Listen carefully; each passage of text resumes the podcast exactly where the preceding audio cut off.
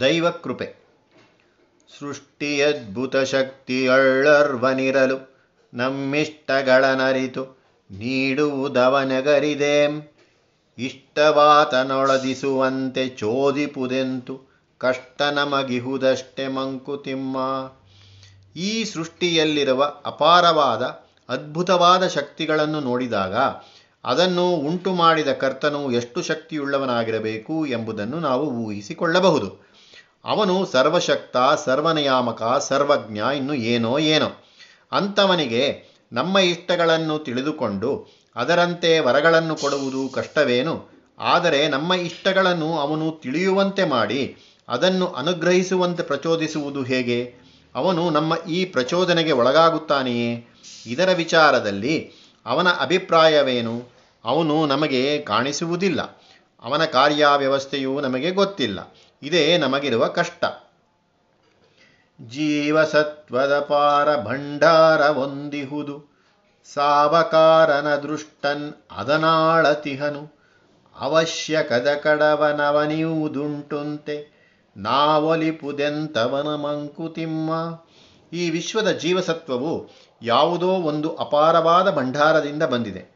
ಈ ಸತ್ವದ ಒಡೆಯನು ಅದನ್ನು ಆಳುತ್ತಿರುವನು. ಬಹುದೊಡ್ಡ ಸಾಹುಕಾರ. ಆದರೆ ಅವನು ನಮ್ಮ ಕಣ್ಣಿಗೆ ಕಾಣುವುದಿಲ್ಲ. ಆದರೆ ಅವನು ನಮ್ಮ ಕಷ್ಟಕಾಲದಲ್ಲಿ ನಮಗೆ ಸಾಲವನ್ನು ಕೊಡುವುದು ಉಂಟಂತೆ. ಆದರೆ ಈ ಸಾಲವನ್ನು ಕೊಡುವಂತೆ ಅವನನ್ನು ಒಲಿಸಿಕೊಳ್ಳುವುದು ಹೇಗೆ? ಗಗನ ಬಿಸಿ ಗವಸಾಗಿ ಕೆರೆಗಳಾವಿಗೆಯಾಗಿ ಜಗದು ಸಿರ ಹೊಗೆಯಾಗಿ ಧಗೆಧಗಿಸುವಂದು ಒಗೆದತ್ತನಿನೋ ರಾತ್ರಿಯಲ್ಲಿ ಧರೆಗೆ ತಂಪೆರವ ಮುಗಿಲುವಳು ದೈವ ಕೃಪೆ ಮಂಕುತಿಮ್ಮ. ಬೇಸಿಗೆ ಕಾಲದಲ್ಲಿ ಸೂರ್ಯ ಸುಡುತ್ತಿರುವಾಗ ಆಕಾಶವೇ ಒಂದು ಬಿಸಿಯ ಹೊದಿಕೆಯಾಗಿ ತೋರುತ್ತದೆ. ಸೂರ್ಯನ ಬಿಸಿಲಿಗೆ ಭೂಮಿ ಸುಡುತ್ತಿರುತ್ತದೆ. ಕೆರೆಗಳು ಒಣಗಿ ಹೋಗಿ ಕುಂಬಾರನು ಮಡಿಕೆ ಸುಡುವ ಒಲೆಯಂತೆ ಆಗಿರುತ್ತದೆ. ಭೂಲೋಕದ ಜನ ಉಸಿರಾಡುವ ಗಾಳಿ ಹೊಗೆಯಂತೆ ಬಿಸಿಯಾಗಿರುತ್ತದೆ. ಹೀಗೆ ಧಗಧಗಿಸುವ ಬೇಸಿಗೆ ಎಲ್ಲೆಲ್ಲೂ ಲೋಕವನ್ನು ಬೇಯಿಸುತ್ತಿರುತ್ತದೆ. ದಿನವೆಲ್ಲ ಹೀಗಿದ್ದು, ರಾತ್ರಿಯಾದಾಗ ಯಾವಾಗಲೋ ಒಂದು ಸಲ ಎಲ್ಲಿಂದಲೋ ಎಲ್ಲೋ ಹುಟ್ಟಿದ ಗಾಳಿ ಭೂಮಿಯ ಕಡೆ ಬೀಸುವ ಗಾಳಿ ನಮಗೆ ತಂಪನ್ನು ತಂದು ಮನಸ್ಸಿಗೆ ಆಹ್ಲಾದವನ್ನುಂಟು ಮಾಡುತ್ತದೆ. ಇದ್ದ ದಗೆಯನ್ನು ಒಂದು ಕ್ಷಣ ಹೋಗಲಾಡಿಸುತ್ತದೆ. ಇಂಥದ್ದೇ ದೈವಕೃಪೆ. ಸೂರ್ಯನ ದಗೆ ನಮ್ಮ ಹತೋಟಿಯಲ್ಲಿಲ್ಲ. ಗಾಳಿ ಬಂದದ್ದು ನಮ್ಮ ಪ್ರಯತ್ನದಿಂದಲ್ಲ. ದೈವ ಪರೋಕ್ಷವಾದದ್ದು. ಅದರ ಕೆಲಸವೂ ಆಕಸ್ಮಿಕವಾಗಿ ಬರತಕ್ಕದ್ದು. ಇದು ನಮ್ಮ ಕಾರ್ಯಕಾರಣ ತರ್ಕಕ್ಕೆ ಸಿಕ್ಕುವುದಲ್ಲ. ಆಕಸ್ಮಿಕ ಶಬ್ದವೇ, ಶಬ್ದಾರ್ಥವೇ ಅದು ಕಸ್ಮಾತ್ ಎಂದರೆ ಎಲ್ಲಿಂದ ಎಂದರ್ಥ. ಅಕಸ್ಮಾತ್ ಎಂದರೆ ಎಲ್ಲಿಂದ ಬಂದದ್ದೋ ಯಾರಿಗೂ ಗೊತ್ತಿಲ್ಲ ಎಂದರ್ಥ. ಅದಕ್ಕೆ ಕಾರ್ಯಕಾರಣ ಭಾವಗಳನ್ನು ಹೇಳುವುದು ಸಾಧ್ಯವಿಲ್ಲ. ದೈವ ಕೃಪೆಯೆನ್ನುವುದೇಂ ಪರಸತ್ವನವಭೃಷ್ಟಿ ಜೀವಗುಣ ಪಕ್ವಪಟ್ಟಂತದರ ವೇಗ. ಭಾವಚೋದನೆಗಳಲ್ಲಿ, ಬಾಹ್ಯ ಸಾಧನೆಗಳಲ್ಲಿ ತೀವಿ ದೊರೆಕೊಳ್ಳುವುದು ಮಂಕುತಿಮ್ಮ ದೈವಕೃಪೆ ಎಂಬುದೇನ್ ಅದು ಭಗವಂತನು ನಿತ್ಯನೂತನವಾಗಿ ನಮ್ಮ ಮೇಲೆ ಸುರಿಸುತ್ತಿರುವ ಅನುಗ್ರಹ ವರ್ಷ. ಆ ಅನುಗ್ರಹವನ್ನು ನಾವು ಹೇಗೆ ಕಾಣಬೇಕು? ಹೇಗೆ ಅದನ್ನು ಉಪಯೋಗಿಸಿಕೊಳ್ಳಬೇಕು ಎಂಬುದೇ ಪ್ರಶ್ನೆ. ನಾವು ಜೀವನಕ್ಕಾಗಿ ಸಂಪಾದಿಸಿಕೊಂಡದ್ದು ಅಧಿಕಾರವೋ, ಹಣವೋ ಸಾಲದೇ ಹೋದರೆ ಅದಕ್ಕಾಗಿ ಭಗವಂತನು ಇನ್ನೂ ಸ್ವಲ್ಪ ಅನುಗ್ರಹಿಸಿಯಾನೆಂಬ ನಿರೀಕ್ಷೆಯಿಂದ ಅವನನ್ನು ಬೇಡುತ್ತೇವೆ. ಆದರೆ ಭಗವಂತನ ಅನುಗ್ರಹ ನಮ್ಮ ಅನುಕೂಲಗಳನ್ನು ಹೆಚ್ಚಿಸುವುದಕ್ಕಾಗಿ ಇದೆಯೇ ಇಲ್ಲಿ ಭಗವಂತನ ಉದ್ದೇಶ ಅವನ ಆನಂದ. ಆ ಆನಂದದಲ್ಲಿ ನಾವು ಪಾಲುಗೊಂಡರೆ ಜಗತ್ತಿನ ಭಾರ ನಮಗಿರದು. ಮತ್ತು ಭಗವಂತನ ಆನಂದದಲ್ಲಿ ನಾವು ಭಾಗಿಗಳಾಗಬಹುದು. ಇದಕ್ಕೆ ಜೀವ ಪಕ್ವವಾಗಬೇಕು. ಜೀವ ಪರಿಪಾಕವು ಶೂನ್ಯ ಸ್ಥಳದಲ್ಲಿ ಆಗುವುದಿಲ್ಲ. ಅದು ಲೋಕ ಸಂಸರ್ಗದಿಂದ ಆಗತಕ್ಕದ್ದು. ಆ ಸಂಪರ್ಕದಲ್ಲಿ ಒಂದು ಜೀವಕ್ಕೆ ಇನ್ನೊಂದು ಜೀವದೊಡನೆ ಘರ್ಷಣೆಗಳಾಗುತ್ತದೆ. ಈ ಸಂಘರ್ಷಣದಿಂದ ನಮ್ಮೊಳಗೆ ಅವಿತುಕೊಂಡಿರುವ ದುರಾಶೆ, ದುರಾಗ್ರಹಗಳ ಬೇರುಗಳು ಹೊರಕ್ಕೆ ಬರುತ್ತವೆ. ಆ ಸಂಘರ್ಷಣೆಯಿಂದ ಮನಸ್ಸಿನ ಪರಿಪಾಕ ಆದದ್ದರಿಂದ ಲೋಕ ಸಂಘದಲ್ಲಿ ಮನಸ್ಸನ್ನು ತೇಯಬೇಕು. ಹಾಗೆ ತೇಯುವುದರಿಂದ ಜೀವನದ ಕಶ್ಮಲಗಳು ಹೋಗಿ ಪರಮಾತ್ಮ ದರ್ಶನದ ಯೋಗ್ಯತೆಯು ಉಂಟಾಗುತ್ತದೆ. ಪರಮಾತ್ಮನ ಅನುಗ್ರಹ ಈ ಪ್ರಯೋಜನಕ್ಕೋಸ್ಕರ ಆಗುವಂತಹದ್ದು ಹಾಗೆ ಜೀವವು ಲೋಕ ಸಂಸ್ಕಾರದಿಂದ ಎಷ್ಟರ ಮಟ್ಟಿಗೆ ಪಕ್ವವಾಗುತ್ತದೆಯೋ ಅಷ್ಟರ ಮಟ್ಟಿಗೆ ದೈವಕೃಪೆ ಅನುಕೂಲವಾಗುತ್ತದೆ ಮತ್ತು ತೀವ್ರವಾಗುತ್ತದೆ ಮತ್ತು ಮನಸ್ಸನ್ನು ಸರಿಯಾದ ಗುರಿಯತ್ತ ಹೋಗುವಂತೆ ಪ್ರೇರೇಪಿಸುತ್ತದೆ. ಅದಕ್ಕೆ ಬೇಕಾದ ಬಾಹ್ಯಾನುಕೂಲಗಳು ಒದಗಿಸುತ್ತದೆ. ಅದು ನಮ್ಮ ಜೀವದ ಒಳಗೂ ಹೊರಗೂ ತುಂಬಿ ನಮ್ಮನ್ನು ಮುಂದೆ ಸಾಗಿಸುತ್ತದೆ. ದೊರೆಗೆ ನೀಂ ಭಿನ್ನಯಿಸೆ ನೂರೆಂಟು ಬಯಕೆಗಳ ಸರಿತನಗೆ ತೋರ್ದನಿತನ್ ಅದರೊಳವನೀಮಂ ಅರಿಕೆಯಲ್ಲವ ನಡೆಸದಿರೆ ದೊರೆಯ ಸುಳ್ಳಹನೆ, ಕರುಣೆ ನಿರ್ಬಂಧವೆಮ್ಮಂಕುತಿಮ್ಮ ಭಗವಂತನು ಭಕ್ತರ ಇಷ್ಟಾರ್ಥಗಳನ್ನು ನೆರವೇರಿಸುತ್ತಾನೆ, ಬೇಡಿದ ವರಗಳನ್ನು ಕೊಡುತ್ತಾನೆ ಎಂಬುದು ಲೋಕದ ನಂಬಿಕೆ. ಆದರೆ ಅವನು ಯಾವಾಗ ನೆರವೇರಿಸುತ್ತಾನೆ, ಹೇಗೆ ಕೊಡುತ್ತಾನೆ? ದೇವರನ್ನು ಬೇಡಿ ಬೇಡಿ ನಿರಾಶರಾದವರು ಎಷ್ಟೋ ಮಂದಿ ಇದ್ದಾರೆ. ವ್ರತ, ಪೂಜೆ, ಸೇವೆ, ಸತ್ಕಾರಗಳನ್ನು ಬೇಕಾದಷ್ಟು ಮಾಡಿಯೂ ವರ ಕಾಣದವರಿದ್ದಾರೆ. ಅಂಥವರೇ ಲೋಕದಲ್ಲಿ ಹೆಚ್ಚು ಜನ ಇದ್ದರೂ ಇರಬಹುದು. ಅವರ ವಿಚಾರ ಹೇಗೆ? ಈಶ್ವರನು ಕಾಮಿತಾರ್ಥ ಪ್ರದ ಎಂಬುದು ಭಕ್ತಿಯ ಹೆಚ್ಚುಗಾರಿಕೆಯನ್ನು ಸೂಚಿಸುವ ಮಾತು. ಇದರ ತತ್ವವೇನು? ದೇವರು ತನಗಾಗಿ ಉಳಿಸಿಕೊಂಡಿರುವ ಅಧಿಕಾರಗಳು ಮೂರು ವಿಧವಾದವು. ಒಂದು, ಜಗದ್ವ್ಯವಸ್ಥೆ. ಎರಡು, ಕರ್ಮಗತಿ. ಮೂರು, ಭಕ್ತ ಪರಿಪಾಲನೆ. ಇವುಗಳಲ್ಲಿ ಮೂರನೆಯದನ್ನು ನಡೆಸುವುದರಲ್ಲಿ ಮಿಕ್ಕೆರಡಕ್ಕೆ ಧಕ್ಕೆ ಬರತಕ್ಕದ್ದಲ್ಲ. ಒಬ್ಬನೊಬ್ಬ ಭಕ್ತನ ಇಷ್ಟಕ್ಕಾಗಿ ಜಗದ್ವ್ಯವಸ್ಥೆಯನ್ನು ತಳ್ಳಿಹಾಕತಕ್ಕದ್ದಲ್ಲ ಅಥವಾ ಬದಲಾಯಿಸತಕ್ಕದ್ದಲ್ಲ. ಮತ್ತು ಅದೇ ಭಕ್ತನ ಪೂರ್ವಕರ್ಮದ ನ್ಯಾಯವನ್ನೂ ಅಳಿಸಿ ಹಾಕಲಾಗದು ಇದೇ ಭಗವದ್ಧರ್ಮ. ಒಬ್ಬರಿಗೆ ಶ್ರೇಯಸ್ಸು ಮಾಡುವುದರಲ್ಲಿ ಇತರರಿಗೆ ಅನ್ಯಾಯ ಮಾಡಲಾಗದು. ಒಬ್ಬನಿಗೆ ದಯಾ ತೋರಿಸುವಲ್ಲಿ ಜಗತ್ತಿಗೆ ಆನೂಚಾನವಾಗಿ ಬಂದಿರುವ ಧರ್ಮವಿಧಿಗಳ ಶಾಶ್ವತ ರಕ್ಷಣೆಯನ್ನು ತಪ್ಪಿಸಲಾಗದು.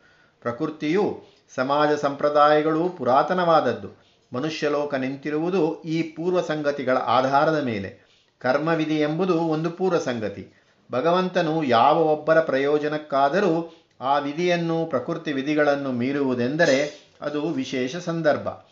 ಜಗತ್ತಿನ ಸಂರಕ್ಷಣೆಗಾಗಿಯೇ ಅಂಥದ್ದನ್ನು ಮಾಡಬೇಕಾದೀತು. ಜಗತ್ ಸಂರಕ್ಷಣೆ ಈಶ್ವರನ ಮಹಾಧರ್ಮ. ಆ ಧರ್ಮಕ್ಕೆ ಬಾಧೆ ಬರದಂತೆ ಭಕ್ತ ಪೋಷಣೆ ಸಾಧ್ಯ. ಈ ವಿಧವಾದ ಭಕ್ತ ಪರಿಪಾಲನೆ ಜಗದ್ವ್ಯವಸ್ಥೆಗೆ ಸಾಧಕವಾಗಿರಬೇಕು. ನಮ್ಮ ಬೇಡಿಕೆಗಳು ನಮ್ಮ ನಮ್ಮ ಪೂರ್ವಕರ್ಮದ ಗತಿಗೂ ಜಗದ್ವ್ಯವಸ್ಥೆಗೂ ಹಾನಿ ತಾರದವಾಗಿರಬೇಕು ಅದೂ ಅಲ್ಲದೆ ಇನ್ನೂ ಒಂದು ವಿಚಾರ ಉಂಟು. ಭಕ್ತನ ಇಷ್ಟಕ್ಕಿಂತ ಮೇಲಾಗಬೇಕಾದದ್ದು ಭಕ್ತನ ಹಿತ. ರೋಗಿಗೆ ಪಕೋಡ, ಮಿಠಾಯಿ ಇಷ್ಟ, ಮೆಣಸು, ಶುಂಠಿ ಹಿತ. ದೇಹದ ಹಿತಾಹಿತಗಳನ್ನು ಬಲ್ಲವನು ವೈದ್ಯ. ಜೀವದ ಹಿತಾಹಿತಗಳನ್ನು ಬಲ್ಲವನು ಭಗವಂತ. ಆದದ್ದರಿಂದ ಭಕ್ತನಾದವನು ಅವನ ಕಾಮಾತುರತೆಯಲ್ಲಿ ಬೇಡಿದ್ದರ ಯುಕ್ತಾಯುಕ್ತಗಳನ್ನು ಕಂಡು ಅನುಗ್ರಹಿಸುವುದು ಭಗವಂತನ ಮಹಿಮೆ. ಭಗವಂತನು ಭಕ್ತನ ಆತುರವನ್ನು ಬಲ್ಲ, ಹಾಗೆಯೇ ಅವನ ಜೀವಾವಸ್ಥೆಯನ್ನೂ ಬಲ್ಲ. ಆದುದರಿಂದ ಪ್ರಕೃತಿ ವಿಧಿ, ಕರ್ಮವಿಧಿಗಳಿಗನುಸಾರವಾಗಿ ಜಗದ್ರಕ್ಷಣೆಗೆ ಪ್ರತಿಕೂಲವಾಗುವಂದಂತೆ ಯಾವ ವರವನ್ನು ಯಾವಾಗ ಎಷ್ಟು ಮಾತ್ರ ಕೊಟ್ಟರೆ ಜೀವದ ಸದ್ಗತಿಗೆ ಅನುಕೂಲವಾದೀತೋ ಅದನ್ನರಿತು ಆ ವರವನ್ನು ಆ ರೀತಿಯಲ್ಲಿ ಆ ಕಾಲದಲ್ಲಿ ಕರುಣಿಸುವುದು ಈಶ್ವರಾಧಿಕಾರ. ಅದೇ ದೈವಕೃಪೆ. ಈ ವಿಷಯವನ್ನೇ ಕಗ್ಗ ಹೀಗೆ ಹೇಳುತ್ತದೆ. ಒಬ್ಬ ಪ್ರಜೆ ತನ್ನ ನೂರೆಂಟು ಬೇಡಿಕೆಗಳನ್ನು ಸೂಚಿಸಿ ರಾಜ್ಯದ ಮುಖ್ಯಸ್ಥನಾದ ದೊರೆಯ ಬಳಿಗೆ ಅರ್ಜಿ ಸಲ್ಲಿಸುತ್ತಾನೆಂದು ಇಟ್ಟುಕೊಳ್ಳೋಣ. ಆ ರಾಜನಾದರೋ ತನಗೆ ಇರುವ ನಿರ್ಬಂಧಗಳು, ರಾಜ್ಯದ ವ್ಯವಸ್ಥೆ, ಇತರ ಜನದ ಬೇಡಿಕೆಗಳು ಮುಂತಾದ ಅನೇಕ ವಿಚಾರಗಳನ್ನು ಪರಿಗಣಿಸಿ ತನಗೆ ಸರಿಯೆಂದು ತೋರಿದಷ್ಟು ಬೇಡಿಕೆಗಳನ್ನು ಕೊಡುತ್ತಾನೆ. ಪ್ರಜೆ ಸಲ್ಲಿಸದ ಬೇಡಿಕೆಗಳೆಲ್ಲವನ್ನೂ ಅವನು ಕೊಡಲಿಲ್ಲ ಎಂದರೆ ದೊರೆ ಇರುವುದು ಸುಳ್ಳೇ ಅಥವಾ ಅವನ ಅಧಿಕಾರ ಸುಳ್ಳೇ? ಅವನು ಒಬ್ಬ ಪ್ರಜೆಯ ವಿಷಯದಲ್ಲಿ ಕರುಣೆ ತೋರಿಸಬೇಕು. ಅವನ ಎಲ್ಲ ಬೇಡಿಕೆಗಳನ್ನು ಪೂರೈಸಬೇಕು ಎಂದು ನಿರ್ಬಂಧಪಡಿಸುವುದು ಸರಿಯೇ? ಅಥವಾ ಅಂಥ ನಿಯಮವೇನಾದರೂ ಉಂಟೆ? ದಂಡ ನಿರ್ಣಯದಿ ನೀಂ ಕ್ಷಮಿಸೆನಲ್ ನ್ಯಾಯಪತಿ. ಹಿಂದಿನ ನಿನ್ನೋಳ್ತನವನ್, ಅಂದಿನಳವನನ್. ತಂದೆ ಬಗೆಯಿಂಬಗೆದು ಶಾಸನೋಗ್ರವನನಿತು ಕುಂದಿಸಲಿಕಾಗದೆ ಮಂಕುತಿಮ್ಮ. ಅಪರಾಧವನ್ನು ಮಾಡಿದ ಒಬ್ಬಾತ ನ್ಯಾಯಾಧಿಪತಿಯು ತಕ್ಕ ಶಿಕ್ಷೆಯನ್ನು ನಿರ್ಣಯ ಮಾಡುವ ಸಂದರ್ಭದಲ್ಲಿ ತನ್ನನ್ನು ಕ್ಷಮಿಸಬೇಕೆಂದು ಬೇಡಿಕೊಂಡನೆಂದು ಇಟ್ಟುಕೊಳ್ಳೋಣ. ಆಗ ನ್ಯಾಯಾಧಿಪತಿಯು ಆ ಅಪರಾಧಿಯ ಹಿಂದಿನ ಒಳ್ಳೆಯ ನಡವಳಿಕೆಯನ್ನು, ಅವನು ಅಪರಾಧ ಮಾಡಿದ ಸಂದರ್ಭವನ್ನು, ಒಬ್ಬ ತಂದೆಯು ತಪ್ಪು ಮಾಡಿದ ತನ್ನ ಮಗನನ್ನು ಹೇಗೆಯೋ ಹಾಗೆ ಶಾಸನ ವಿಧಿಸಿರುವ ಉಗ್ರದಂಡನೆಯನ್ನು ಸ್ವಲ್ಪವಾದರೂ ಕಡಿಮೆ ಮಾಡುವುದಿಲ್ಲವೇನು? ತಂದೆಯು ತನ್ನ ಮಗ ಒಳ್ಳೆಯ ದಾರಿಯಲ್ಲಿ ಹೋಗಬೇಕೆಂದು ಶಿಕ್ಷಿಸುತ್ತಾನೆ ಅಲ್ಲವೇ? ದೈವವು ಹೀಗೆಯೇ ನಮ್ಮ ವಿಷಯದಲ್ಲಿ ಕರುಣೆ ತೋರಿಸಲಾರದೇನು? ತಕ್ಕಡಿಯ ದೈವ ಪಿಡಿದದರೊಂತಟ್ಟೆಯಲಿ ಒಕ್ಕುವುದು ಬಿಡದೆ ಜೀವಿಯ ಪಾಪಚಯವ ಇಕ್ಕುವುದು ಸುಕೃತಗಳ ನಿನ್ನೊಂದರೊಳಗಲ್ಲಿ ಭಕ್ತಿ ಪಶ್ಚಾತ್ತಾಪ ಮಂಕುತಿಮ್ಮ. ದೈವ ನ್ಯಾಯ ನಿರ್ಣಯಕ್ಕೆ ಒಂದು ತಕ್ಕಡಿಯನ್ನು ಇಟ್ಟುಕೊಂಡಿದೆಯಂತೆ. ಅದರ ಒಂದು ತಟ್ಟೆಯಲ್ಲಿ ಪ್ರತಿ ಜೀವಿಯೂ ಮಾಡಿರುವ ಪಾಪ ಸಮೂಹವನ್ನು ಇರಿಸುತ್ತದೆಯಂತೆ. ಇನ್ನೊಂದು ತಟ್ಟೆಯಲ್ಲಿ ಆ ಜೀವಿಯು ಮಾಡಿರುವ ಒಳ್ಳೆಯ ಕೆಲಸವನ್ನು ಪುಣ್ಯರಾಶಿಯನ್ನು ಇರಿಸುವುದಂತೆ. ಆಗ ಪಾಪದ ತಟ್ಟೆಯೇ ಭಾರವಾಗಿದ್ದರೆ ಶಿಕ್ಷೆ ತಪ್ಪಿದ್ದಲ್ಲ. ಆಗ ಶಿಕ್ಷೆಯನ್ನು ಕಡಿಮೆ ಮಾಡಬೇಕೆಂದು ಭಕ್ತಿಯಿಂದ ಕೇಳಿಕೊಂಡರೆ ದೈವ ಜಗ್ಗುವುದಿಲ್ಲ. ಆದರೆ ಜೀವಿ ತಾನು ಮಾಡಿದ ಪಾಪಕ್ಕೆ ಪಶ್ಚಾತ್ತಾಪ ಪಟ್ಟರೆ ದೈವದ ಮನ ಕರೆಗೀತು. ಪ್ರಾರಬ್ಧದಲ್ಲಿ ನಿನ್ನ ಪುಣ್ಯ ವಿನಿತಾನುಮಿರೆ, ಸೇರೆ ಪಶ್ಚಾತ್ತಾಪ ಭಾರವದರೊಡನೆ. ದಾರುಣದ ಕರ್ಮ ನಿಯತಿಯ ನೆನಿತು ಶಿತಿಲುಪುದು ಕಾರುಣ್ಯದಿಂ ದೈವ ಮಂಕುತಿಮ್ಮ. ಈಗ ನೀನು ಅನುಭವಿಸಲು ಪ್ರಾರಂಭಿಸಿರುವ ಕರ್ಮಶೇಷದಲ್ಲಿ ಸ್ವಲ್ಪವಾದರೂ ಪುಣ್ಯವೂ ಇದ್ದ ಪಕ್ಷದಲ್ಲಿ ಅದರ ಜೊತೆಗೆ ನೀನು ಮಾಡಿದ ತಪ್ಪಿಗೆ ಪಶ್ಚಾತ್ತಾಪ ಪಟ್ಟರೆ ಪುಣ್ಯದ ತಟ್ಟೆ ಸ್ವಲ್ಪ ಭಾರವಾಗುತ್ತದೆ. ಆಗ ತುಂಬ ಉಗ್ರವಾದ ಕರ್ಮದ ಫಲದಿಂದ ಅನುಭವಿಸಬೇಕಾಗಿದ್ದ ಶಿಕ್ಷೆ ಸ್ವಲ್ಪ ಕಡಿಮೆಯಾಗುತ್ತದೆ. ಇದೇ ದೈವ ತೋರಿಸುವ ಕಾರುಣ್ಯ. ನಿನ್ನೇಳು ಬೀಳುಗಳ, ನಿನ್ನ ಸೊಗ ಗೋಳುಗಳು ನಿನ್ನೊಬ್ಬನೊಸಗವೇ ನಡೆವ ಯೋಜನೆ.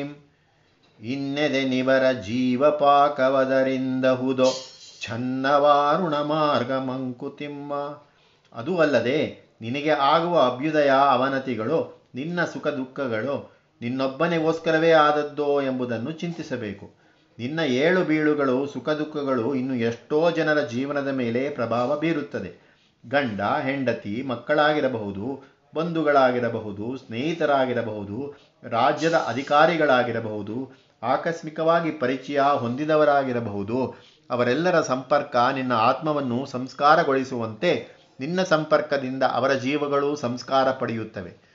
ನಾವು ಜನ್ಮಾಂತರದಲ್ಲಿ ಮಾಡಿದ್ದ ಸಾಲವನ್ನು ಕೊಡಬೇಕಾಗುತ್ತದೆ ಅಥವಾ ಪಡೆಯಬೇಕಾಗುತ್ತದೆ. ಇದರಿಂದಲೇ ಜೀವ ಪಕ್ವವಾಗುತ್ತದೆ. ಹೀಗೆ ದೈವ ಸೃಷ್ಟಿಸಿದ ಋಣಾನುಬಂಧದ ಜಾಲ ಬಹು ಜಟಿಲವಾದದ್ದು, ರಹಸ್ಯವಾದದ್ದು.